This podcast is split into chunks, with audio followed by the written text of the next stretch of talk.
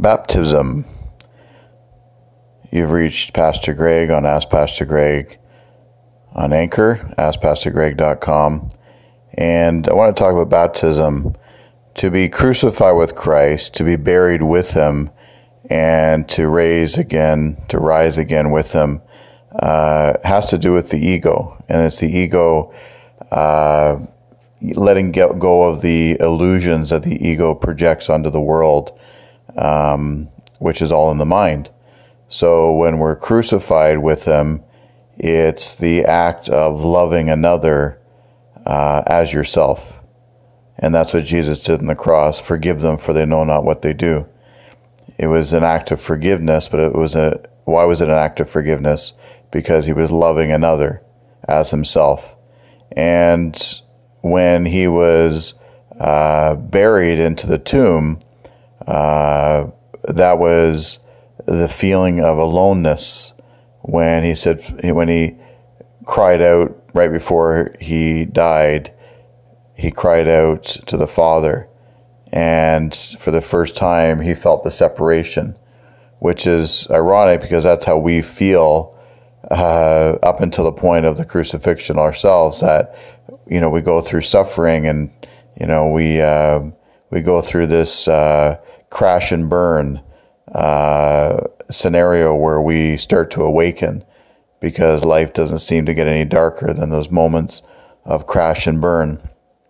So when we go through the crash and burn, we're going through the death process of the ego. And then when we get buried, there's that deep rest, that, that deep uh, serenity, that, uh, that there's almost like nothingness. It's, it's full of emptiness. it really is full of emptiness because you've emptied yourself of your small self, the small s. And then the Spirit, the Holy Spirit that raised Jesus Christ from the dead, uh, it says that same Spirit that raised him from the dead lives in us.